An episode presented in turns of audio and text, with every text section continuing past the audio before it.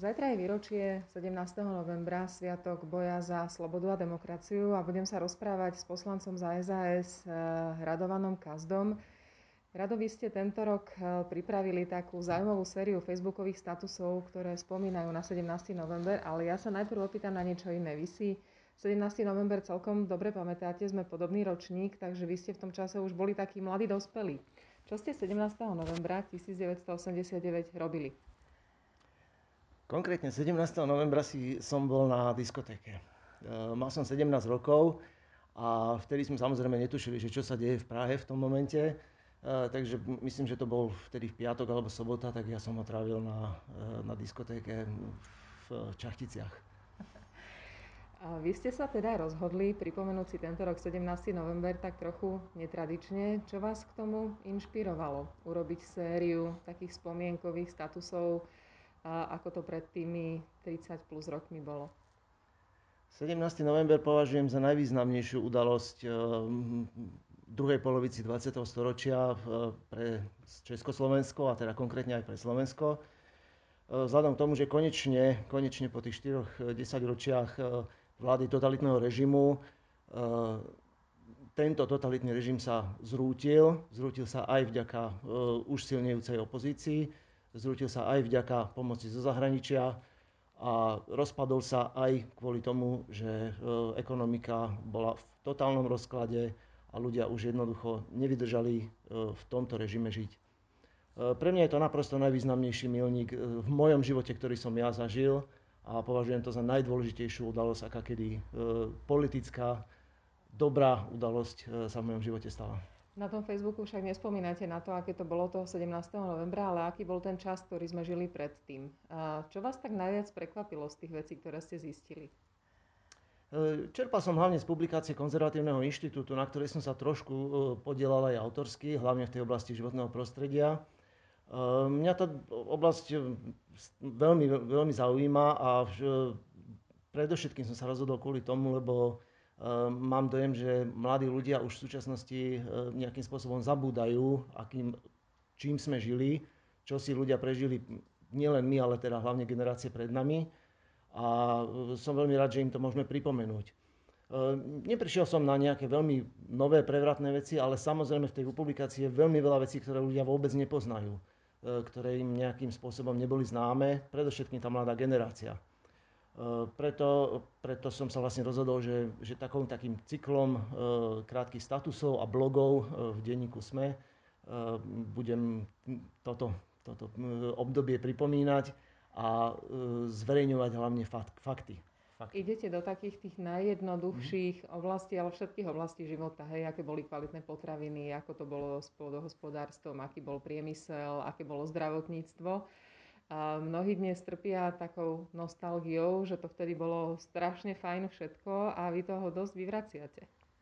Nebolo to vôbec fajn. E, pokiaľ to najdôležitejšie, čo treba povedať, je, bol to totalitný režim, ktorý e, zakazoval ľuďom vôbec vyjadrovať sa slobodne, zakazoval im cestovať. E, tieto blogy sa venujú viac tým ekonomickým oblastiam, ale určite prídeme aj na tú oblasť, tú najdôležitejšiu. To bola tá nesloboda. Eh, a v tej ekonomickej oblasti bol to režim, ktorý sa rozpadal, ktorý, bol, ktorý zaostával, veľmi vydatne zaostával za slobodnými krajinami Európy, pričom štartovaciu čiaru sme mali úplne rovnakú. Eh, taký, čo ja považujem za najvýznamnejší ukazovateľ, eh, bol práve tá jedna časť, ktorej som sa tam venoval, a to je vek dožitia. My sme začínali v roku 1948, kedy nastúpili komunisti, na približne rovnakej štartovacej čiare, ako boli naši susedia v Rakúsku, ako boli krajiny slobodného sveta, v priemernom veku, respektíve v očakávanom veku dožitia, alebo strednej dĺžke života. Po tých 40 rokoch e, sme zrazu zaostávali za nimi v priemere niekoľko rokov, v porovnaní s Rakúskom asi o 4 roky života. Eh, ten hlavný prepad nastal v 60. rokoch, kedy už, vlastne, kedy už vlastne sa minulo všetko to, čo bolo v tom Československu priemyselnom, kvalitnom. A jednoducho začali sme tak eh, vydatne zaostávať, že sme stratili tieto roky života. Čiže keď to povieme veľmi jednoducho, eh, komunisti nás pripravili o niekoľko rokov života, ktoré sme mohli žiť, ale sme zomreli v neslobode a v zaostávaní ekonomickom. Vy ste e, písali aj o tom, že sme mali nekvalitné potraviny. Ja si teda pamätám, že tie obchody boli prázdne a ten tovar bol uh, taký veľmi obmedzený. A takisto si pamätám radu vzájomnej hospodárskej pomoci, čo už dnes mladým vôbec nič nepovie. To bola taká socialistická bublina krajín, ktoré medzi sebou obchodovali to, čo vyrobili a, a vlastne sme aj vždy rátali s tým, že to nevydrží dlho, že to pokazí, že to je na chvíľu, že sa na to dlho čaká, že a proste kachličky v kúpeľni budú také, ktoré teraz momentálne sú, nie také, aké by sme si chceli vybrať, lebo také momentálne sú a sme radi, že sú. A bol to taký zvláštny svet. Prečo si ho dnes tak idealizujeme? U tých starších určite existuje nejaká forma spomienkového optimizmu.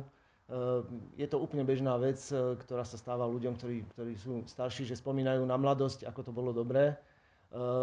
Fakty, fakty ale odporujú tejto, tejto skutočnosti. A napríklad úžasné bolo, ako ste popísali to, že sme strašne nekvalitu jedli, že to, čo sa priviezlo na hradice v Čiernej nad Tisou, zamrznuté, tam rozmrzlo, potom to znovu zmrzlo, sekali to sekerou, aby to znovu rozmrzlo, čiže to bolo to kvalitné meso, ktoré sme si kupovali. Áno, áno, tých príkladov je tam viacej, potom nakoniec zaznelo na sociálnej sieti v diskusii, museli sme e, napríklad triediť rýžu. Rýža, ktorá bola zabalená, tak obsahovala ešte veľmi veľa nečistôt, kamienok. E, my, my, ktorí sme prežili detstvo v socializme, tak si to ešte vlastne podnes pamätáme.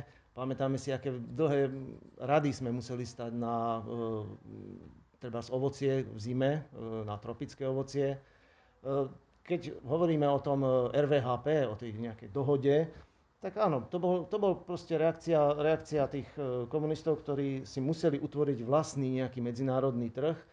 To znamená, že e, obchodovali len medzi sebou, ale tie potraviny boli málo kvalitné, pretože všetci, všetky tieto štáty fungovali na rovnakom mechanizme e, štátneho vlastníctva, neefektívneho, kde sa rozkrádalo, kde sa nepracovalo, kde sa uplatkárčilo a výsledkom toho bolo, že tá nekvalita potravín bola obrovská.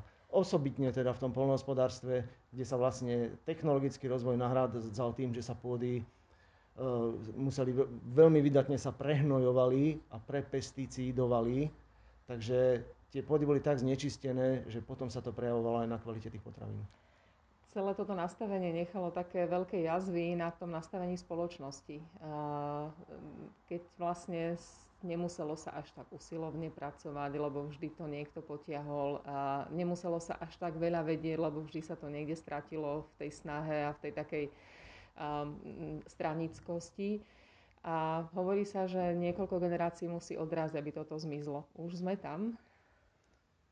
No ja sa obávam, že ešte tam nie sme že tie 4 roky, 4 10 ročia e, pôsobenia komunistov e, tak zdevastovali, zdeformovali povedomie, e, vedomie a spôsoby správania tých ľudí, že potrvá ešte naozaj pár 10 ročí, než, než si uvedomíme do dôsledkov, v čom sme žili a akú zodpovednosť prináša žitie v slobode. Ja pevne verím, že sa nám to podarí. Ďakujem veľmi pekne. Ďakujem.